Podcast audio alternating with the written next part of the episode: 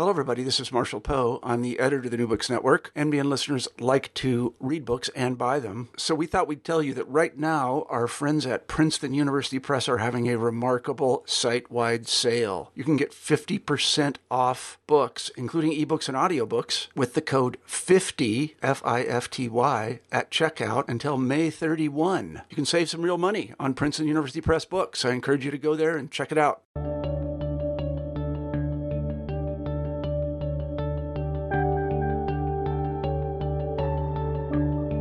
Everyone, and welcome back to New Books in History.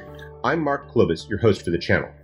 Today, I'm talking with Ashok Mody about his study of the origins, implementation, and consequences of Europe's effort to establish a single currency entitled Euro Tragedy, a drama in nine acts.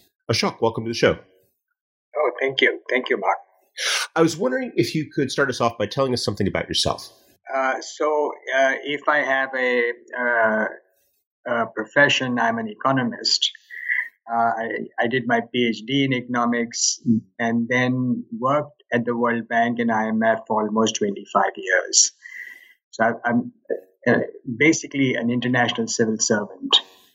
And then about six years ago, in September 2012, I moved to Princeton University's Woodrow Wilson School where I teach uh, uh, students who are majoring in public policy. And during this period, uh, I have also done some quite extensive writing. Of course, I've written the book, which was my major project, but I'm a frequent uh, commentator on global economic trends, uh, of course, on Europe, but I have also been writing about India uh, in which uh, a country in which I maintain my personal interest, being uh, having left India only about when I was in my late twenties. So um, I'm at this point in time uh, an, uh, a teacher, a professor, writer. What was it that led you to write this book in particular? Because it is, as uh, befitting your background, a book about economics, but it's also so much more. It's about politics, it's about history, it's about the idea of Europe. What was it that led you to sit down and undertake this project? That's a really nice question. Uh, thank you for asking me that. Uh, when I started writing it uh, in the fall of 2012, I was going to write a conventional almost, if you might say, an IMF style analysis of the Eurozone crisis. So, for those uh, who may remember, there was the start of a global financial crisis in July 2007. By my reading, the global financial crisis finished sometime in the middle or the third quarter of 2009 and then the eurozone crisis started. I was at the Euro uh, at the IMF during these years uh, through the through the global crisis and then through the bulk of the eurozone crisis, uh, and I asked myself, what do I want to do with the rest of my life once I moved to Princeton? And I said, why don't I write a book on the eurozone crisis? And so the book, as I had planned then, would have been essentially what are now chapters four to eight. But as I started writing it, I said, this animal that we call the euro, it doesn't make any sense to me. Where did it come from? What is its origin? And none of the stories that existed on the origins of the euro at the time satisfied me. So I started burrowing into history, and of course, the moment you get into history, you get into politics.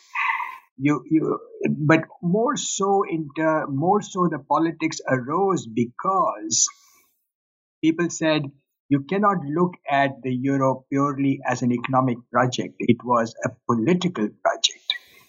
And I struggled with that phrase, political project. What is the political project?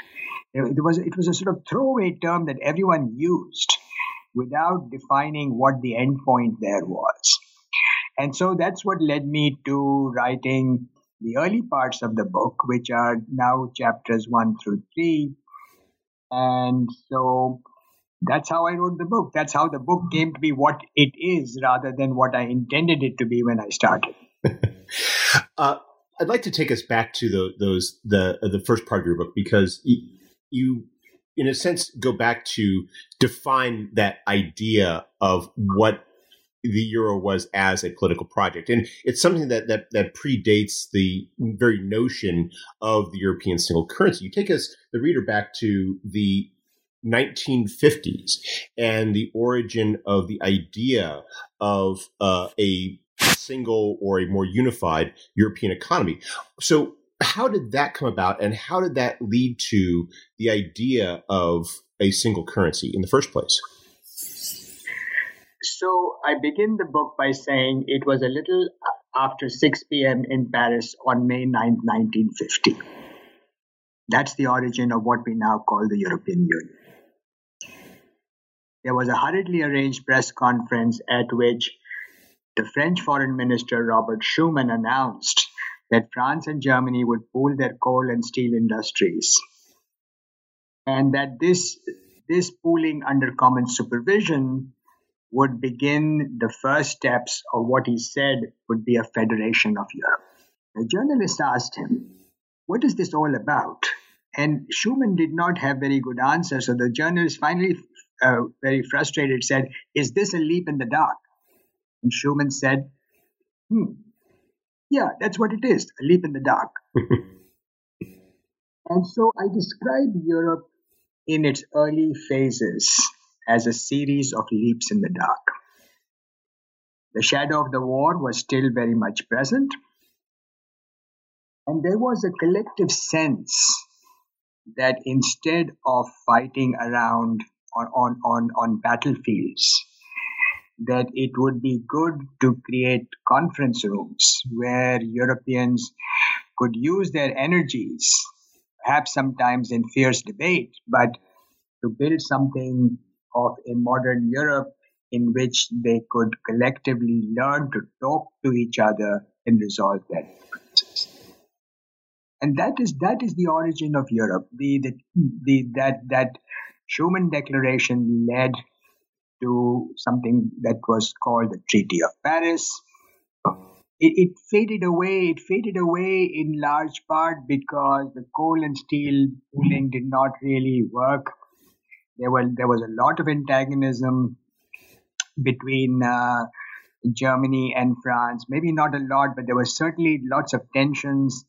But the real tension arose because once pooled, and this I, I mentioned this very early phase because it almost right away, even when the, when the spirit and the goodwill was so great, this tension between national interests and European interests surfaced almost right away. The guy named Jean Monnet. Jean Monnet is sort of a, a, a, a little bit of a, a mythological figure in European folklore. He he hovers in the background.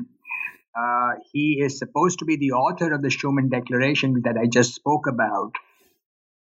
Apparently, the, the, the idea itself was John Monnet's, and so when when this uh, entity that pooled the coal and steel industries was constructed, John Monnet was put in charge of something called the High Authority, which was supposed to supervise this joint this joint effort. And Monnet soon began to acquire considerable power. And he started uh, in thinking in terms of raising taxes, issuing bonds. He would contact foreign government uh, uh, authorities on his own, independent of the national authorities. And so there was there was a lot of misgiving in national capitals, particularly amongst the smaller countries. Who is this guy, and how, how come he thinks he is running Europe? And so the time had come to change course, and there was, there was a second leap in the dark. And that is Europe's most magnificent achievement, the Treaty of Rome. It came from Belgium and, and, and the Netherlands. Uh, their, their governments, their leaders were the promoters, as distinct from France and Germany in the first round. and they wanted to open borders to trade. And it was an effort, particularly because Germany and France were opposed to them. Uh, Germany, because Germany uh, wanted to know, the Germans wanted to know why open borders only to the, only to Europeans. Let's open borders to the whole world. The Germans are traditionally much more pro-market than the French. The French did not want to open borders to anyone, including to Europeans. And so there was a tussle, and that tussle, anyhow, was resolved through something called the Common Agricultural Policy, which has been a drag, uh, which has created huge subsidies for uh, French farmers and therefore for all European farmers. But anyhow, the, the, the Treaty of Rome was constructed, European borders were opened, and there followed a period of many years 10, 10 15 years from about 1957 to the late 60s, where Europe flourished. There was still the post war momentum was still there somewhat. World trade was doing well. GDP growth was doing well. The problems were beginning to accumulate, but it was it was a generally good period. And that is the moment at which the idea of the euro is begins to be conceived. You describe as you're pointing out the tension between the European idea, the supranationalism versus the nationalism. But that's just one of the tensions that you describe in your book. Another one is this dance you've already referred to between France and Germany.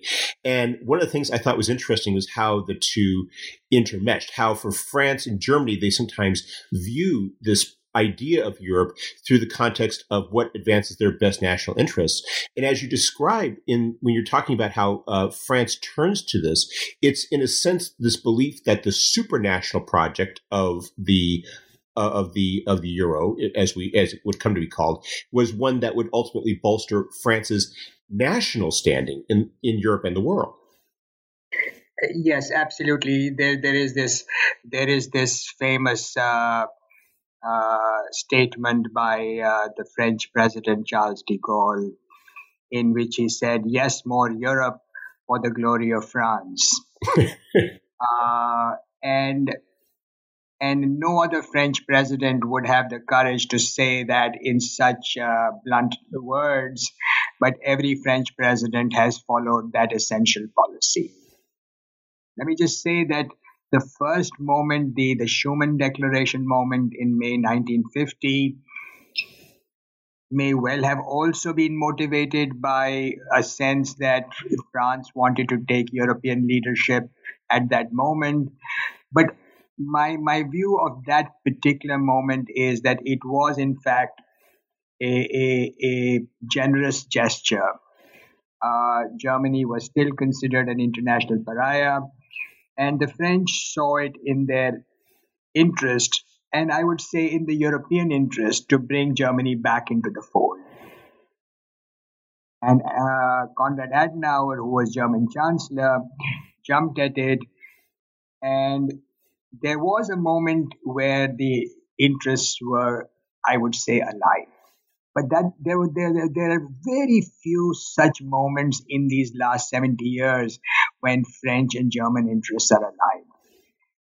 As I said in the Treaty of Rome, they had very different views. And then when we come now to 1969, we have a new French president, uh, Georges Pompidou. Uh, de Gaulle has just um, de Gaulle has just uh, left. Um, there's sort of a long story about why de Gaulle left. Uh, and Pompidou's first task is to devalue the uh, French franc. And the French franc devaluation comes after a series of French franc devaluation. The French franc, even during these years of relative European prosperity, the French could never live within their means. And because they could not live within their means, uh, they continuously became, they, their inflation rates were higher than that of certainly of Germany, but of much of the rest of the world, uh, sort of the advanced world. And therefore, their currency had to keep losing value for them to remain competitive. And the French franc's devaluation became a source of both humiliation and a symbol of French economic inferiority relative to that of Germany. And so every time they, they had to devalue, they bristled. They they waited. They they they would have because they waited. Uh, they would run current account deficits, which is that uh, their exports would fall behind their imports, so they would have a large financing gap. Uh, they would have to take uh, unusual measures to try to deal with that. And given all that, an idea began to germinate. What if we had a single currency?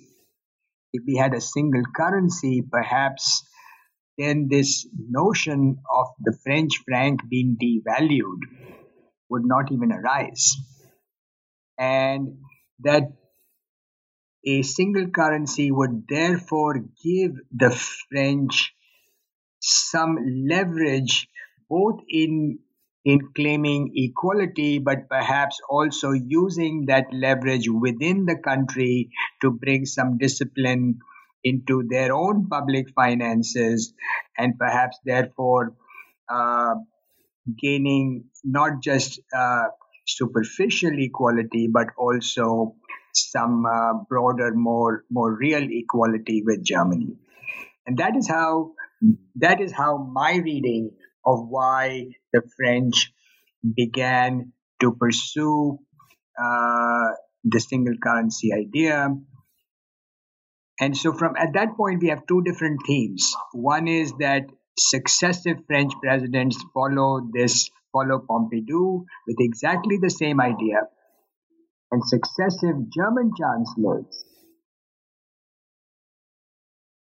they are not able to say a flat no. They are not able to say go away.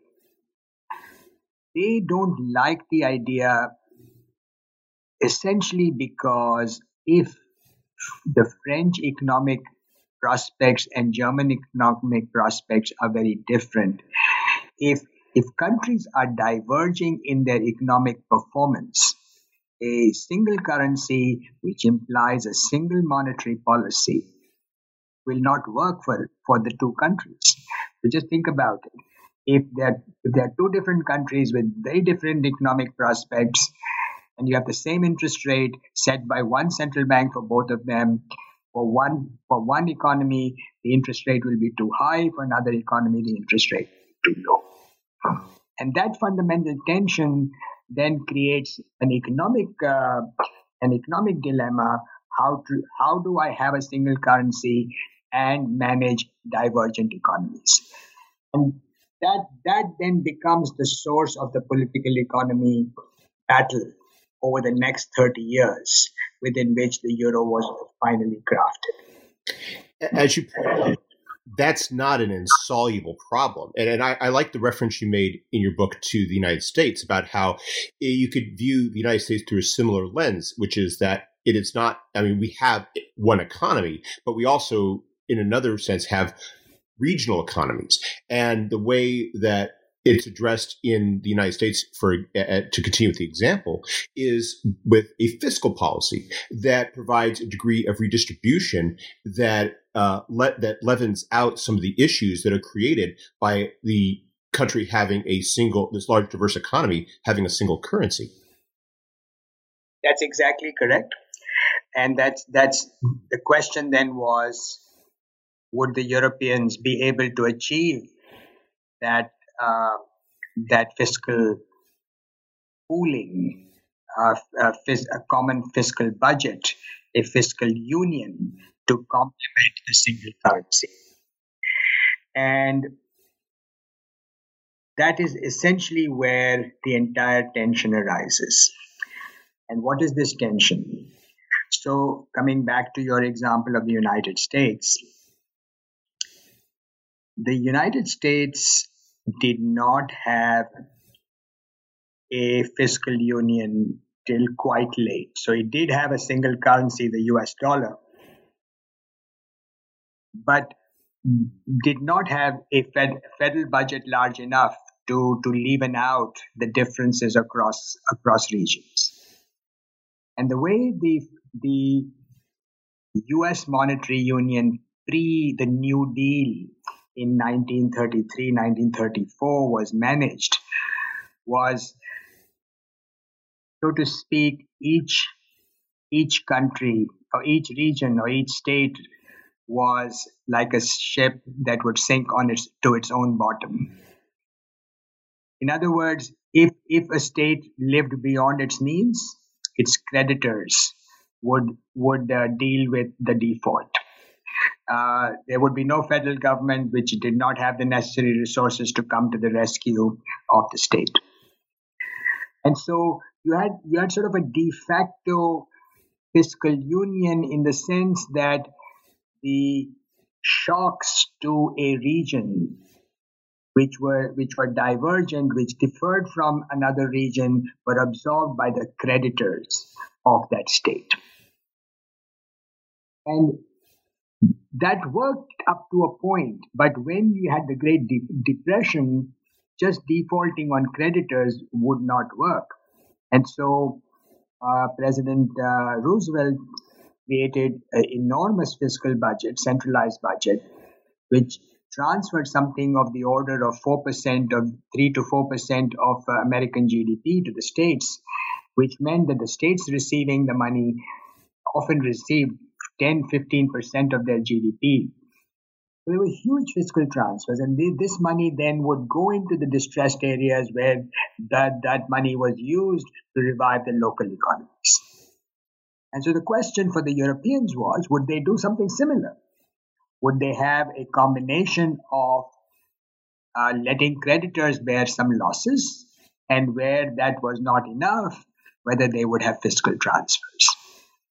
And the story here is really a very simple one. And this is this is one of the Groundhog Day elements of the European story. This story begins with something called the Werner Report, which is where Pierre Werner was the Prime Minister of Luxembourg. And in 1969, when Pompidou first raised this matter of a prospective uh, European uh, European Monetary Union, Pierre Werner was tasked with a, a working group, a committee, which would say, how would a European Monetary Union look like? And within within the first few pages of the uh, uh, Werner report, you see you see this tension that you have described, which is how are we going to run a monet, um, um, a so-called monetary union without the fiscal counterpart? And they say they say two things. They say that the kind of political contract, the political willingness that exists in countries like the United States to transfer resources will event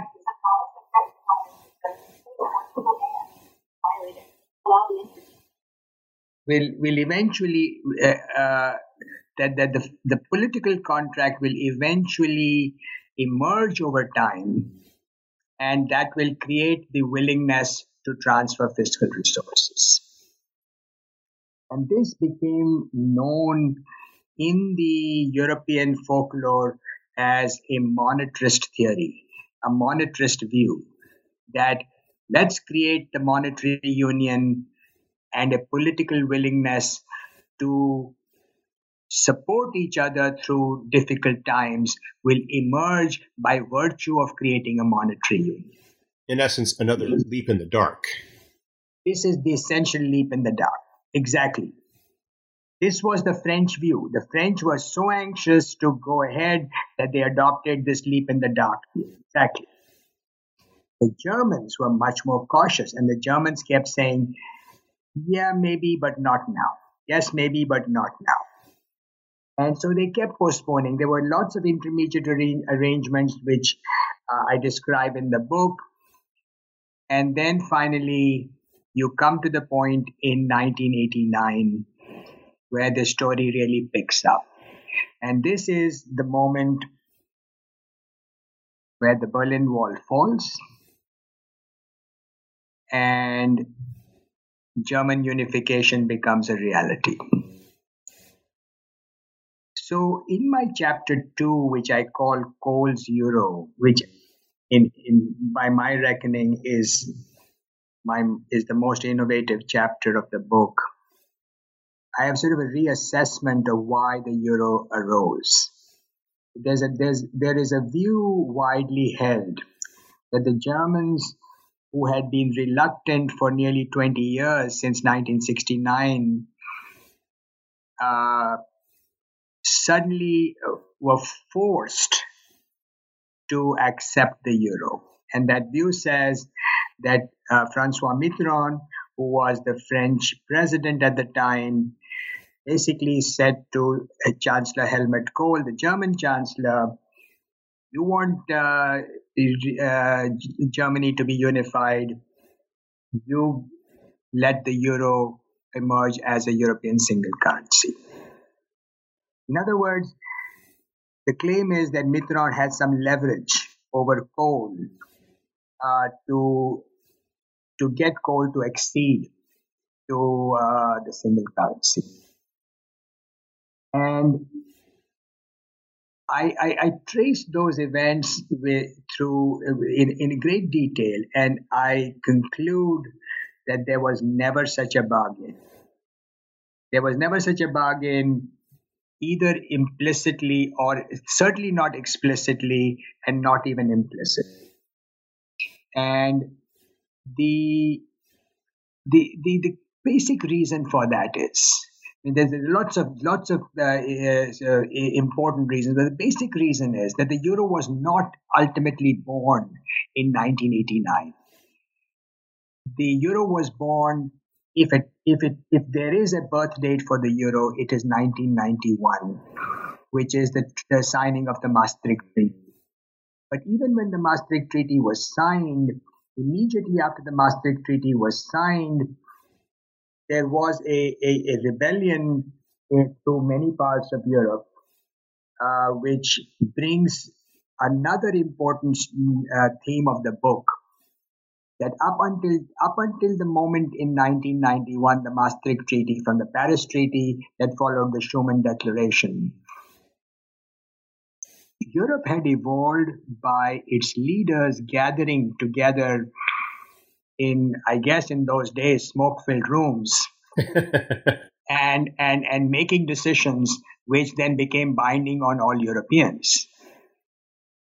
And at that moment, after the signing of the Maastricht Treaty, there was an, a, a, an immediate democratic uh, uh, upheaval, uh, rebellion in, in Europe. It was a peculiar moment. There were lots of things happening, but one of the more important things that was happening at that time was that people suddenly began to realize that with the creation of a single currency, Europe as a supranation will reach much deeper into our lives because the supporting policy framework that came with the single currency would require national governments to follow rules and policies that were dictated by Brussels, Berlin, uh, and eventually Frankfurt when the European Central Bank came into being. And so the first, the Danish in a referendum rejected the single currency. And then the French came within a whisker of rejecting it. This is the great irony. That was French presidents for over 20 years who had wanted uh, the uh, single currency, and the French almost rejected uh, the uh, the, uh, the idea of a single currency. And if the French had rejected it at that time, and it could have gone either way at that at that moment, there would have been no single currency. And the, the, the theme in my book is that the single currency escapes through an extremely narrow window. Uh, because then once the French did Uh, uh, uh, approved in the referendum, there were many other shocks. there was a crisis of a fixed exchange rate system that was supposed to be like the training ground for the euro. That that fixed exchange rate system called the European uh, monetary system had broke down. Uh, Europe, European unemployment was increasing rapidly, the fiscal discipline, fiscal benchmarks set for countries to be qualified to join the euro were not being met. And there was there was every reason why sometime during the 1990s the euro as a concept, a single currency would have disappeared. In retrospect, it seems as though it was inevitable. But if you if you sort of see it from the viewpoint of contemporaries at the time and how they were thinking about it, there was nothing there was nothing deterministic about this process. And Kohl becomes important because at each of these critical junctures where the euro, euro nearly died, the single currency nearly died. Kohl was the man that kept it going well beyond the moment of German unification in 1989. And Kohl brought this to the finish line in very important meeting uh, in 1998, the summit where all the leaders met, where they agreed on who would be in the euro. And there Kohl made one last fateful decision or just prior to the meeting actually, which is that Italy would be part of the original members of the Eurozone. Everybody in the German establishment, everybody, was opposed to the idea that Italy should be in the European Monetary Union.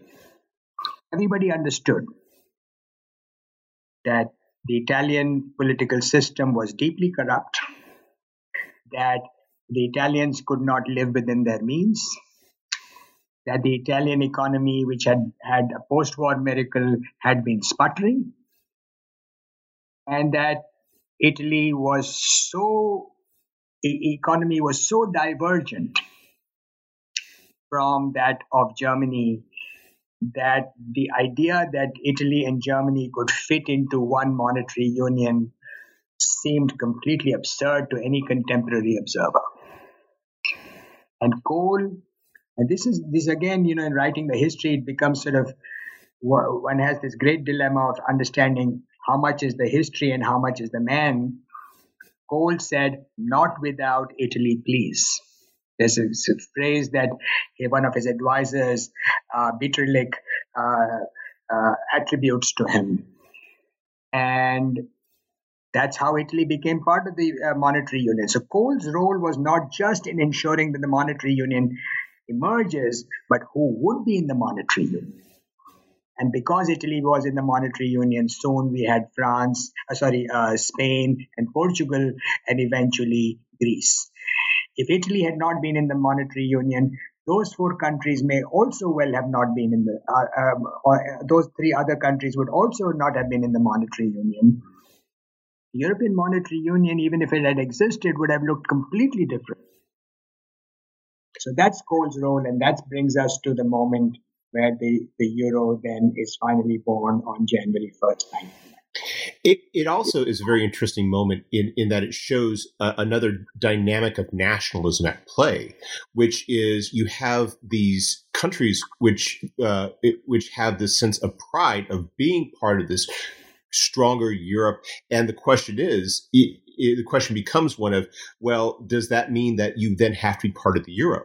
And so you have these countries which are agitating, in a sense, to get into the uh, eurozone as part of that association of identity with you know the, this integrating Europe with this stronger Europe, and yet as you described, especially uh, with the case of Greece, it, they they have to be waved in because they really don't have the uh, the stamina, the economic stamina, to really meet with all of the uh, with all the expectations uh, uh, and, and, and, pressures that being part of the single union will, will pose upon them, especially without that uh, fiscal transfer policy.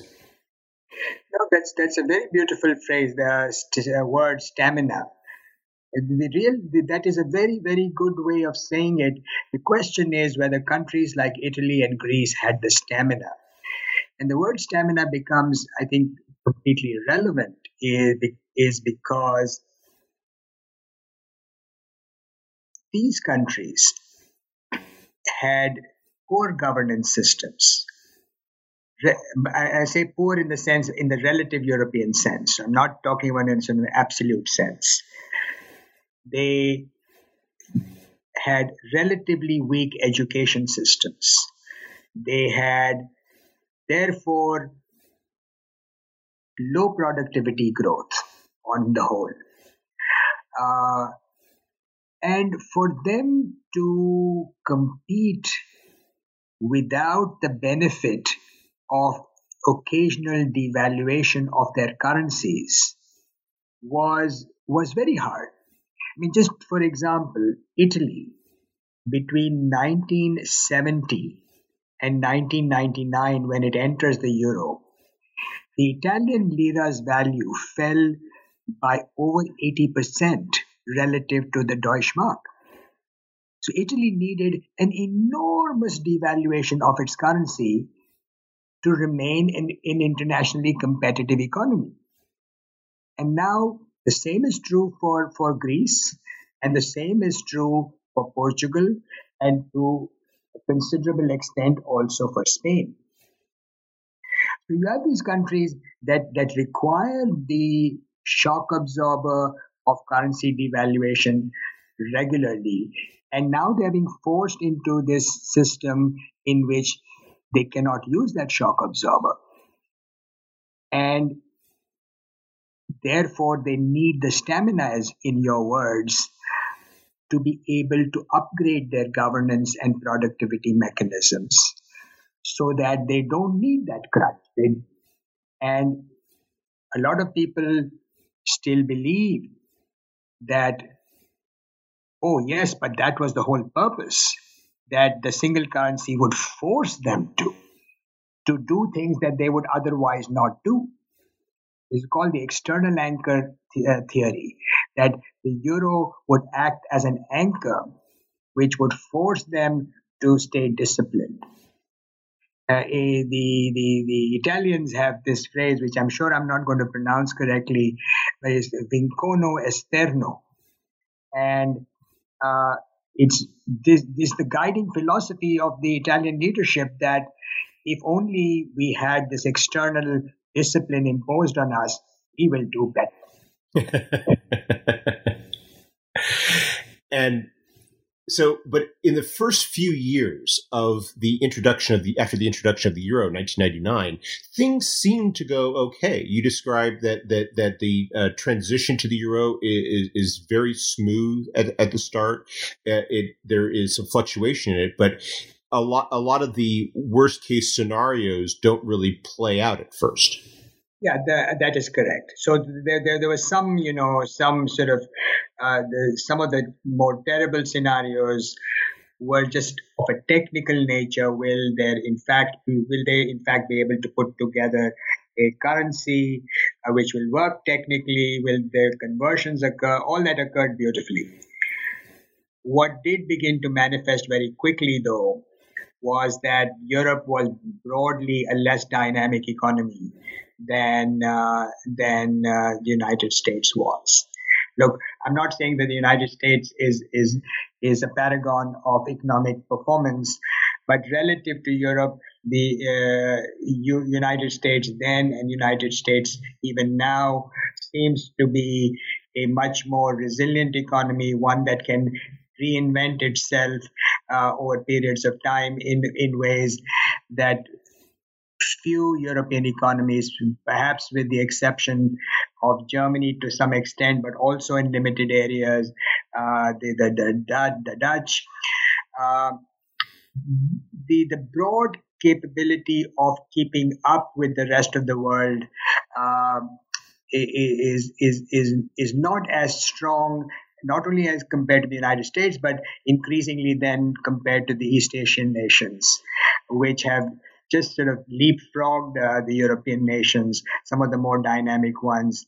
Uh, not just Japan initially, but then Korea, Taiwan, and then of course this huge, huge juggernaut uh, China.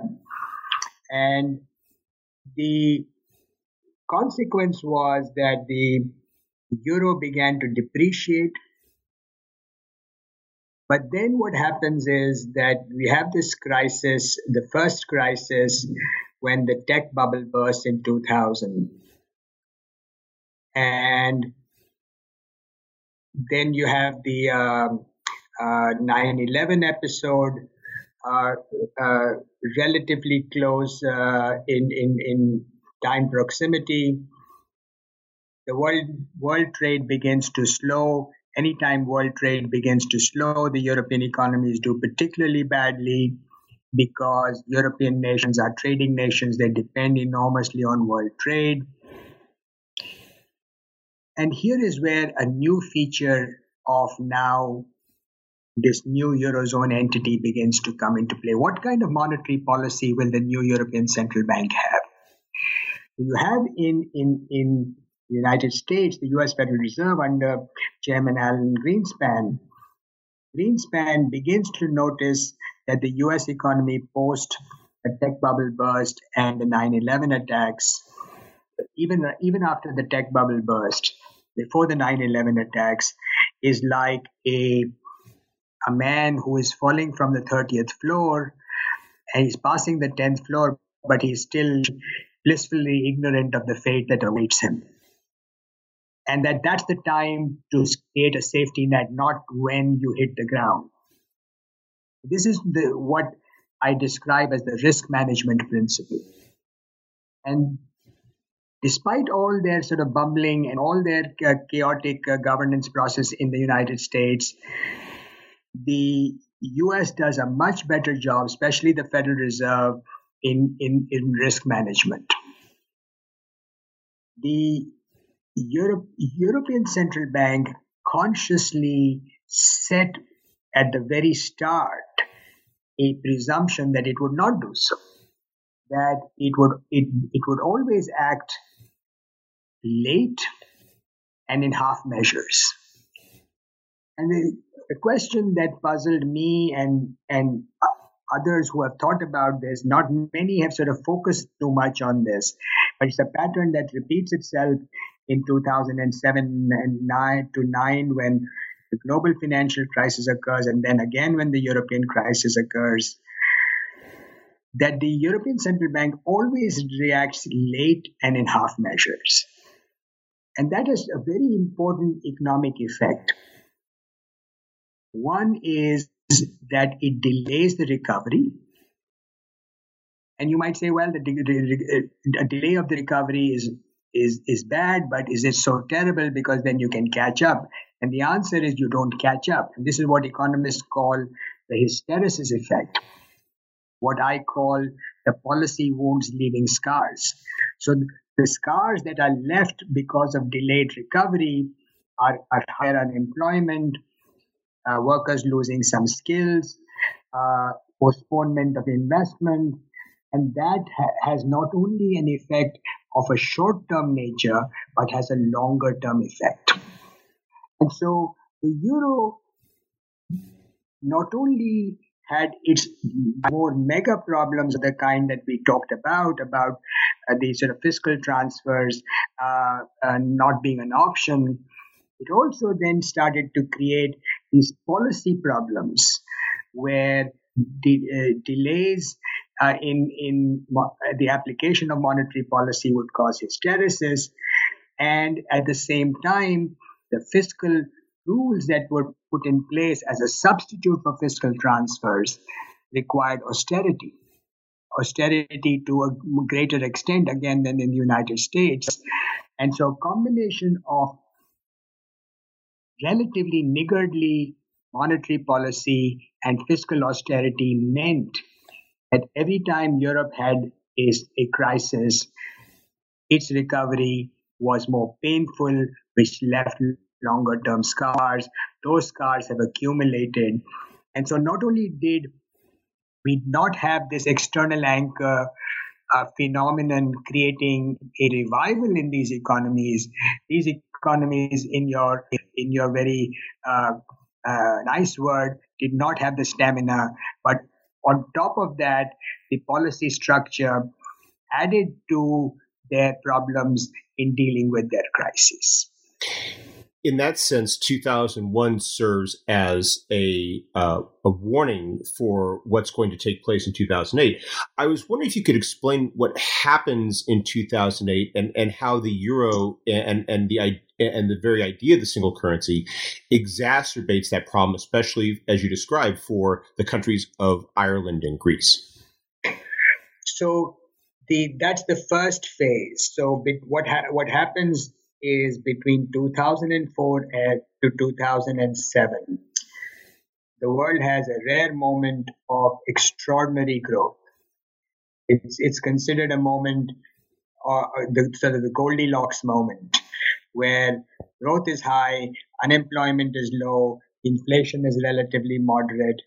But as we now know, certainly in retrospect, uh, there were many who were pointing it out at the time that behind, um, uh, behind this sort of very benign sense of the world economy, lots of imbalances were building up. And in the Eurozone, those imbalances were of two kinds.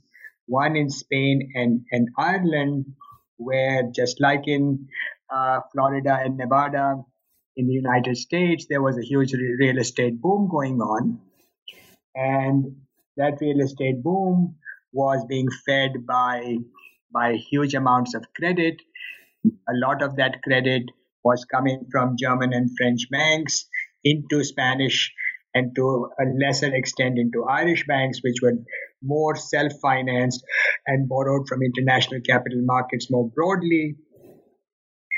And so that international capital flow came in, uh, fueled the property growth, and you know, whenever you are in the middle of, of such irrational exuberance, as uh, there's the Yale uh, Nobel laureate uh, Robert Shiller says, people believe that this time is different. Mm-hmm. Yet th- this phenomenon uh, of uh, Spain and Ireland in uh, at one end, Greece was a little bit of this same kind, which is Greece also had something of a, a mini real estate bubble, but Greece's bigger problem was that the government was running large fiscal deficits, living beyond its means. The IMF would periodically warn that this, this cannot go on, they need to tighten their belts. And then you had Portugal and Italy, which just fell, fell into a stupor. They, they did not grow they not only did they not have stamina, they basically just rolled over and and and and just the the economies stopped essentially stopped growing. Their productivity growth fell to zero, and there was barely any GDP growth.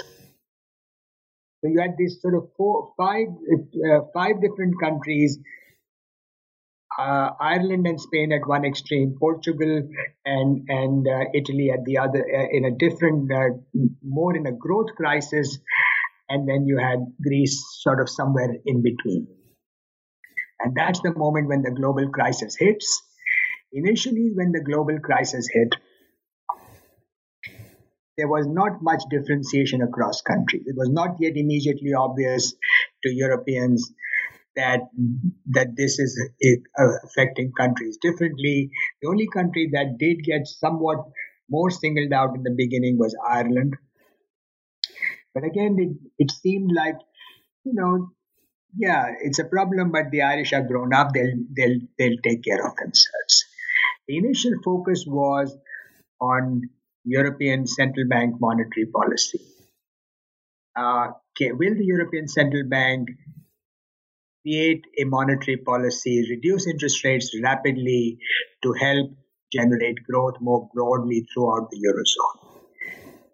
And here, the sort of stark difference between the Federal Reserve and the European Central Bank, some glimpse of which we saw in 2001, now appears in a gross form. The uh, uh, Federal Reserve re- reduces its rates rapidly, and not only does the European Central Bank not do so, its first action after the crisis starts in July 2007 is to raise interest rates in July 2008. Remember what was happening was there was this boom that was occurring between 2004 to 7. So there was some after effect in terms of inflation. And the central bank was just focused purely on inflation rather than on the fact that growth was slowing down and could likely collapse, which would bring inflation down. Therefore, they need not worry about inflation and worry a lot more about reviving growth, as the Federal Reserve clearly was doing. And so you have a you have a delayed recovery in the United in, in the eurozone relative to uh, the Federal Reserve, and you have this other big problem that the European eurozone has this extraordinary number of banks, and the banks were suffering to more or less degrees in different countries. The Americans, again, in their own way, took care of the banks through what is called the TARP, the Troubled Asset Relief Program, which gave them the, uh, the financial resources to recapitalize the banks so that they had some financial cushion. The Europeans were never able to get their act together in the same way. Uh, there were efforts. I'm not saying there were no efforts. There were efforts, especially in Germany, which is a rich country which managed its own banks. But this is where the troubles really began for Ireland and Spain, and then they started spilling over to other countries. You have a dynamic in Europe that is different from the United States, which is that when this crisis unfolds, you start to see these national interests diverging in very dramatic ways to the point where you start to see people for the first time talking about one of the member countries pulling out of the euro, in this case, Greece. And so we have that dynamic uh, developing again of how nationalism comes into play and how it contributes to these tensions that you describe in terms of how to deal with the euro project and how the response to these tensions, which as you described, you know, play into this broader idea of a, of a supranational Europe. It really, or transnational Europe, really uh, influence how these policymakers are dealing with what are essentially still these economic concerns. Yeah. So, so Greece. Let's let's uh, talk about Greece for a second. Greece is where the Europeans first confront the implausibility of the euro. Up until up until Greece, the view was we are doing fine. What's the problem? Uh, we've got the central bank; it functions uh, well. There's no real eurozone problem. But then when Greece comes along in October of 2009, says that we were fudging our fiscal numbers. Our fiscal deficits are much larger than we, we, we claimed that they were. Our debt is much larger. The initial reaction is Greek problem, Greeks will take care of themselves. This is the exact, this is the essential corollary to what we just discussed no fiscal transfer system. And the reason there's no fiscal transfer system, in fact, now becomes even more uh, it, the justification of that becomes even more uh, pronounced because look if we did have this system we would be paying for these greeks who have lived these uh, all these wasteful years and thrown away their money and we would be paying their bills which certainly we don't want to do. And so the reaction between october 2009 and March of 2010 is Greek problem will go away. So this is what I call delays and half measures. So now you have the delays and half measures transferred to Greece, not just from the cent- not just in the central bank policy, but more broadly. This sort of comes has a theme over here is that because you don't have a common commonly agreed political contract within which decisions are taken, there is no accountability. And the lack of accountability, therefore, causes these delays and half measures because at the point a decision is needed, crucially in a timely way, there are these different interest groups that are fighting and and therefore the net, net result is this so sort of war of attrition everyone wants to who does not immediately benefit or who benefits less has an interest in delaying the decision. And the Germans did not want to do uh, to lay out any money for Greece. The Chancellor Merkel, who for the first time now appears on the European scene as an important European actor, is becomes de facto the European Chancellor at that point. Uh, and she begins to guide Europe's destiny from, I would say, December 9, uh, 2009 to uh, to about 2014. During those crisis years, it's all Chancellor Merkel.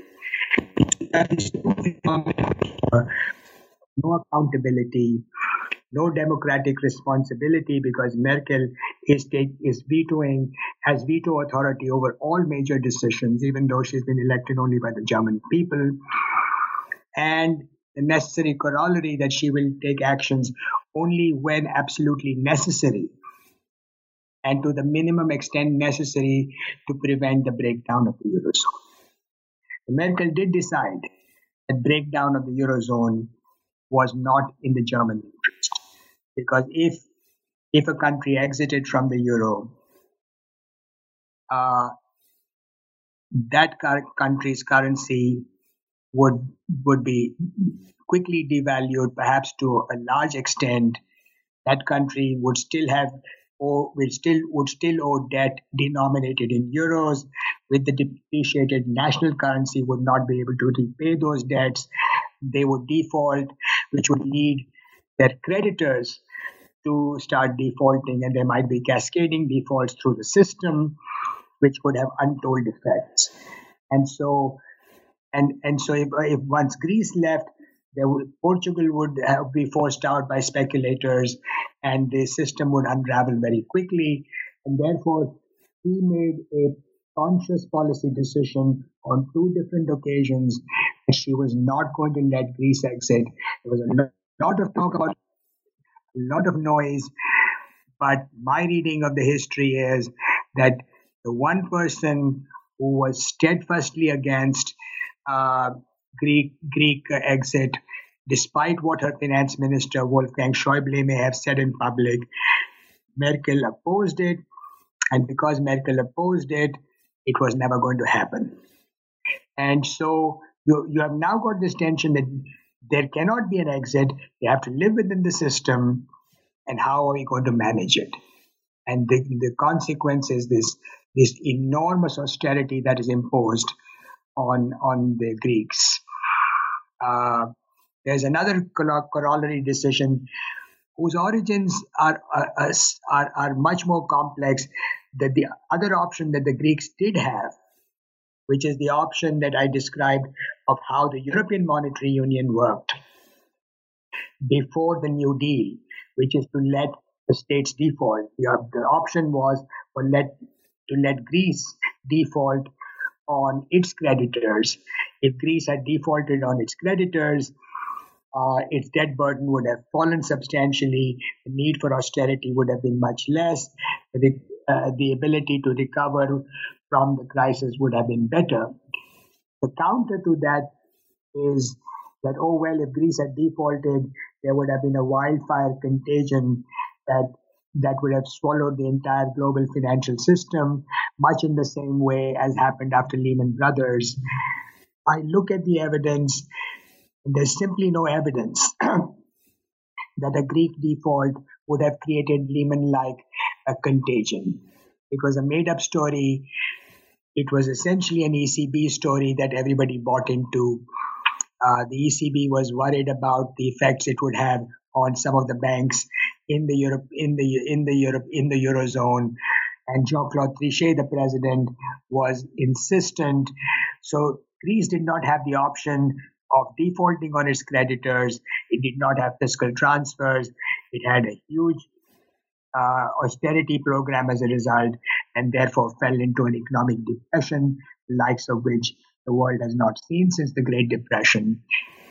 And the rest is history in terms of Greece being today a nation that is that is is becoming old and and and and is slowly sliding into a low growth trap uh, of of um, of very bleak uh, long term prospects. And Greece is not the only country of which this is true because you move from Greece to talking about what's going on with Italy. And this is one that brings us uh, pretty much to the present day, where you're seeing how Greece is not is is less the outlier and more of the canary in the coal mine for a lot of what these uh, these smaller countries who were so eager to join the euro at, at the end of the 20th century are now facing in terms of the uh, at the end of the this decade and going into the 2020s again yeah yeah yeah you you you i i i feel so happy you read my book very uh, very well. It is very much the canary in the mine, and the the, the big difference is size. Uh, Greek uh, debt uh, is approximately one eighth the size of, of, of Italy's debt, government debt. Um, Italian debt is a public debt is about the same size as German public debt same size as French public debt. Italian banks' assets are in the same neighborhood as German and French bank assets. The Eurozone found it hard enough to manage the Greek crisis.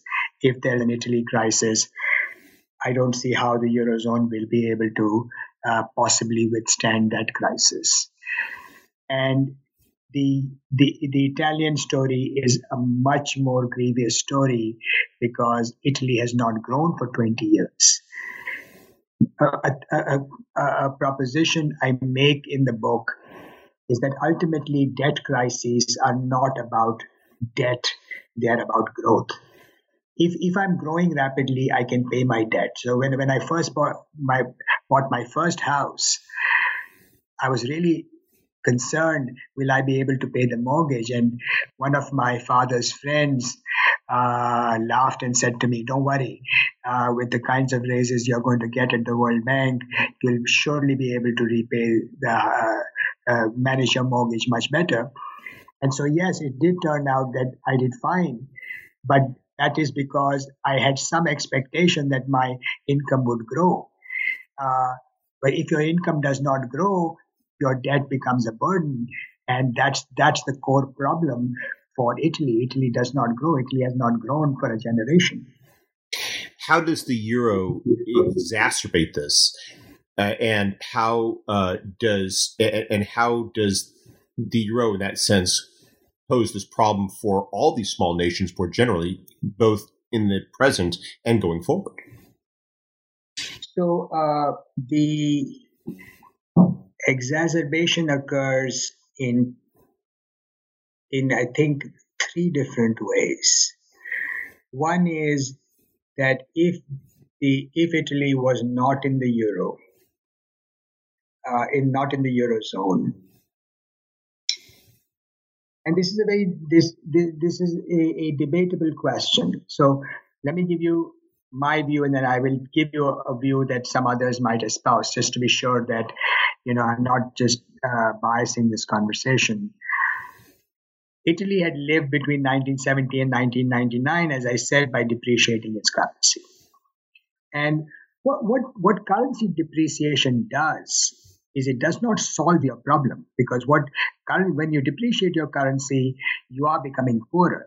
Because you are now selling your goods at a cheaper price and you're buying from the rest of the world at more inflated prices. And so you are becoming poorer.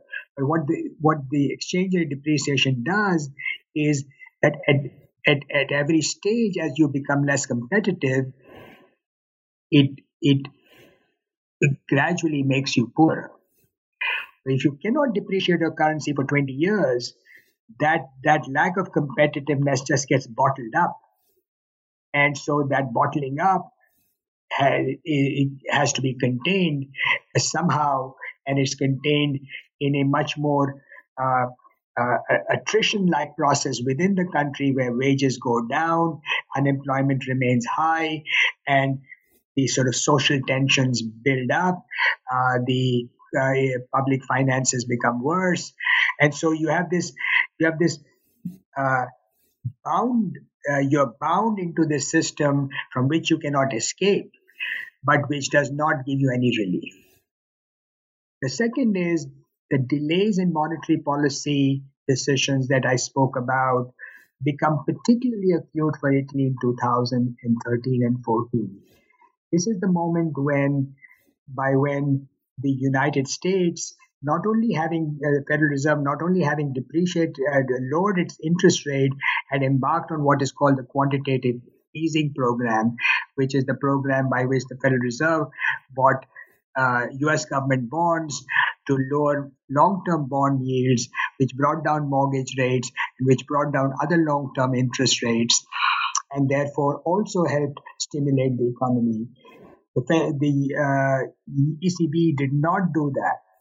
And 2013 and 14, the ECB monetary policy remained relatively lukewarm at a time when the Eurozone economy in general particularly the econ- Italian economy was in a near recession. So you have the inability to depreciate the exchange rate, you have no monetary policy breathing room, and the ideology of the Eurozone enforced a deep fiscal austerity. So, on all three grounds, uh, the Italian economy just contracted relentlessly during these three uh, the, during these three years, more or less from mid 2012 to mid 2000. Uh, mid 2011 to mid 2014. Now, there is an alternative view. The alternative view as well, um, if the Italians had not been in the Eurozone, their fall would have been even steeper. They, the, the Italians are, are just so incapable of handling themselves that despite all the liabilities imposed by the Eurozone, they would have done even worse. We don't know that. We don't know if that is true. Uh, we, I certainly think that the liabilities imposed by the Eurozone are, are, are significant, uh, and therefore uh, you would have to really do poorly to uh, have done even worse. But more importantly, and this comes to your observation, if the Italians had done worse with their own currency, it would have been their problem. Now, to the extent Italy walks into a crisis as it imminently seems to be doing, it will become a eurozone problem. And so it will it will not it will become a problem of such vast financial consequences for the eurozone and therefore potentially for the world that by by tying uh, Italy into the Eurozone, not only has the Eurozone damaged the long term prospects of Italian growth, but it has created, in a sense, a monster which they cannot tame anymore. Now, you, as I think you've uh, you know made clear in the book and and and, and also uh, in our interview, you, are very critical of the whole eurozone project, and yet you make it. You state uh, very bluntly at the beginning of your book that you're writing it from a pro-European perspective. So, what do you think Europe should do going forward, both in terms of dealing with this and also in terms of maintaining the idea of this this pan European uh, ideal, which was really at the heart of so much of, of what uh, has underlay uh, European economic integration. So uh, I end the book with two thoughts. Uh, on the Eurozone itself,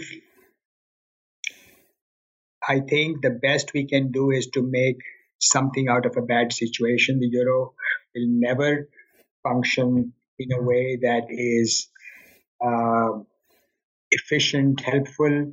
The question is, how can we make it least inefficient, least unhelpful? And I say that number one, there should be a much clearer set of uh, uh, policies and contractual mechanisms such that if a country lives beyond its means, its creditors bear the burden or share a material burden so that the need for pooled fiscal resources is minimized. It will not get us every uh, uh, all the way, but it will make a material difference. The second is the fiscal rules that the Europeans have imposed, which create a presumption of extraordinary austerity at, at exactly the wrong moments. Those rules must be must be let go. There is no need for those rules especially when you have a system that allows and encourages in fact default on creditors. Let creditors to nations be the guardians of fiscal discipline rather than somebody sitting in brussels and and juggling numbers on a spreadsheet.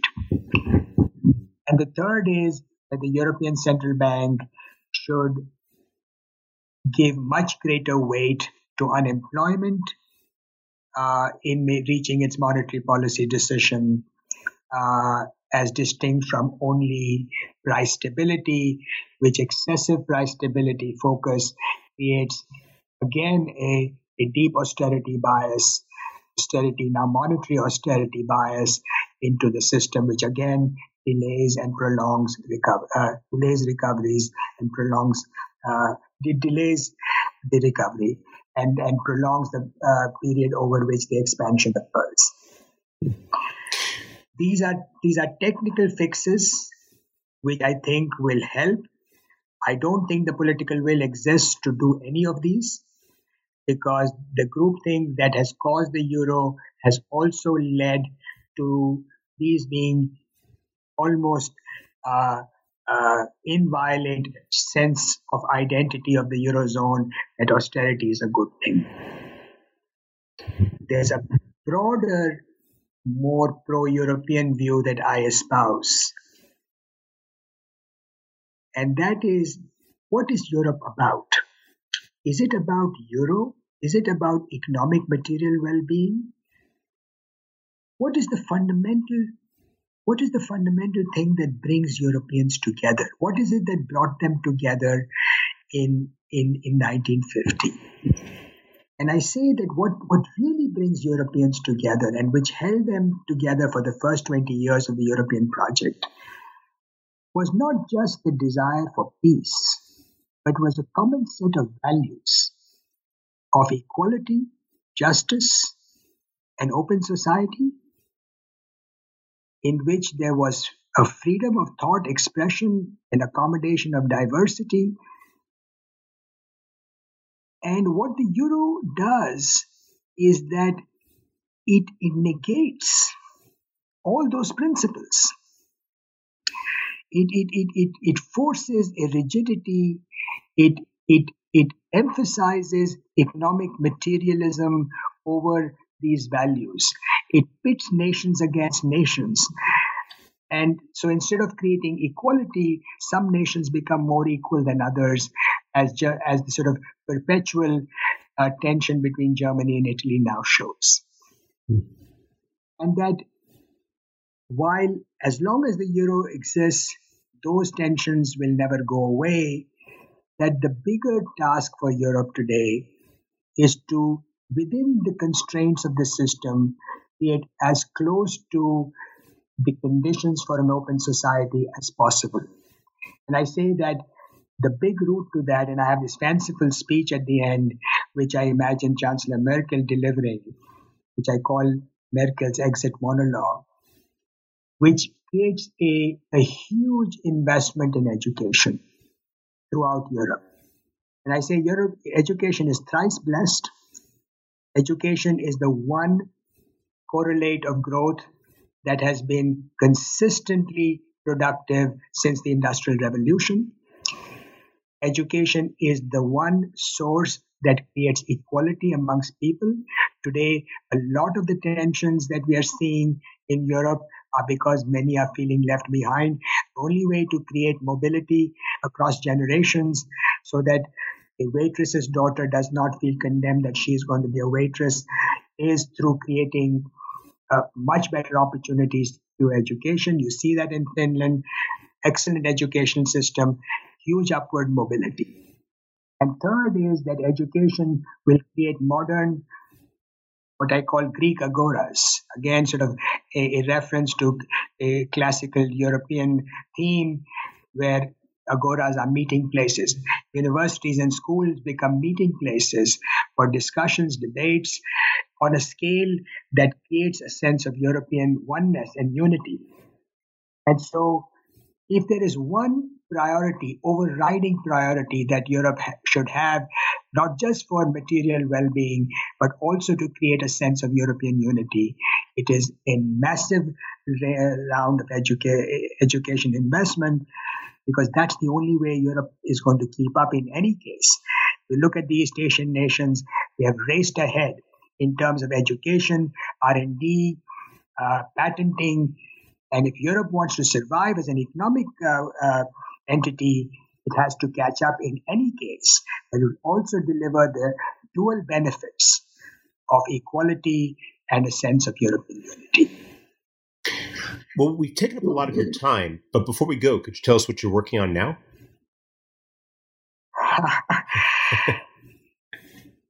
so I'm having a hard time. I, if if if my heart allowed, and uh, I would write a book on India.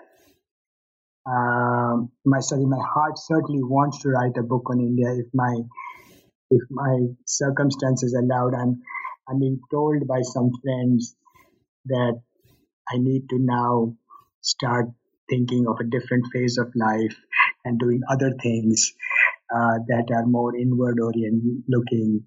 Um, but yes, if I have one last passion left, it is trying to understand why India never fulfills its promise, why Indian India continues to go from promise to hubris. Why is it that India, which manages the world's largest democracy, a democracy that is at one level vibrant, why has it become so corrosive? Why why is the collective action problem in India so severe? Why can't Indians provide water? Uh, urban living spaces, again, education in a way that creates both equality and justice.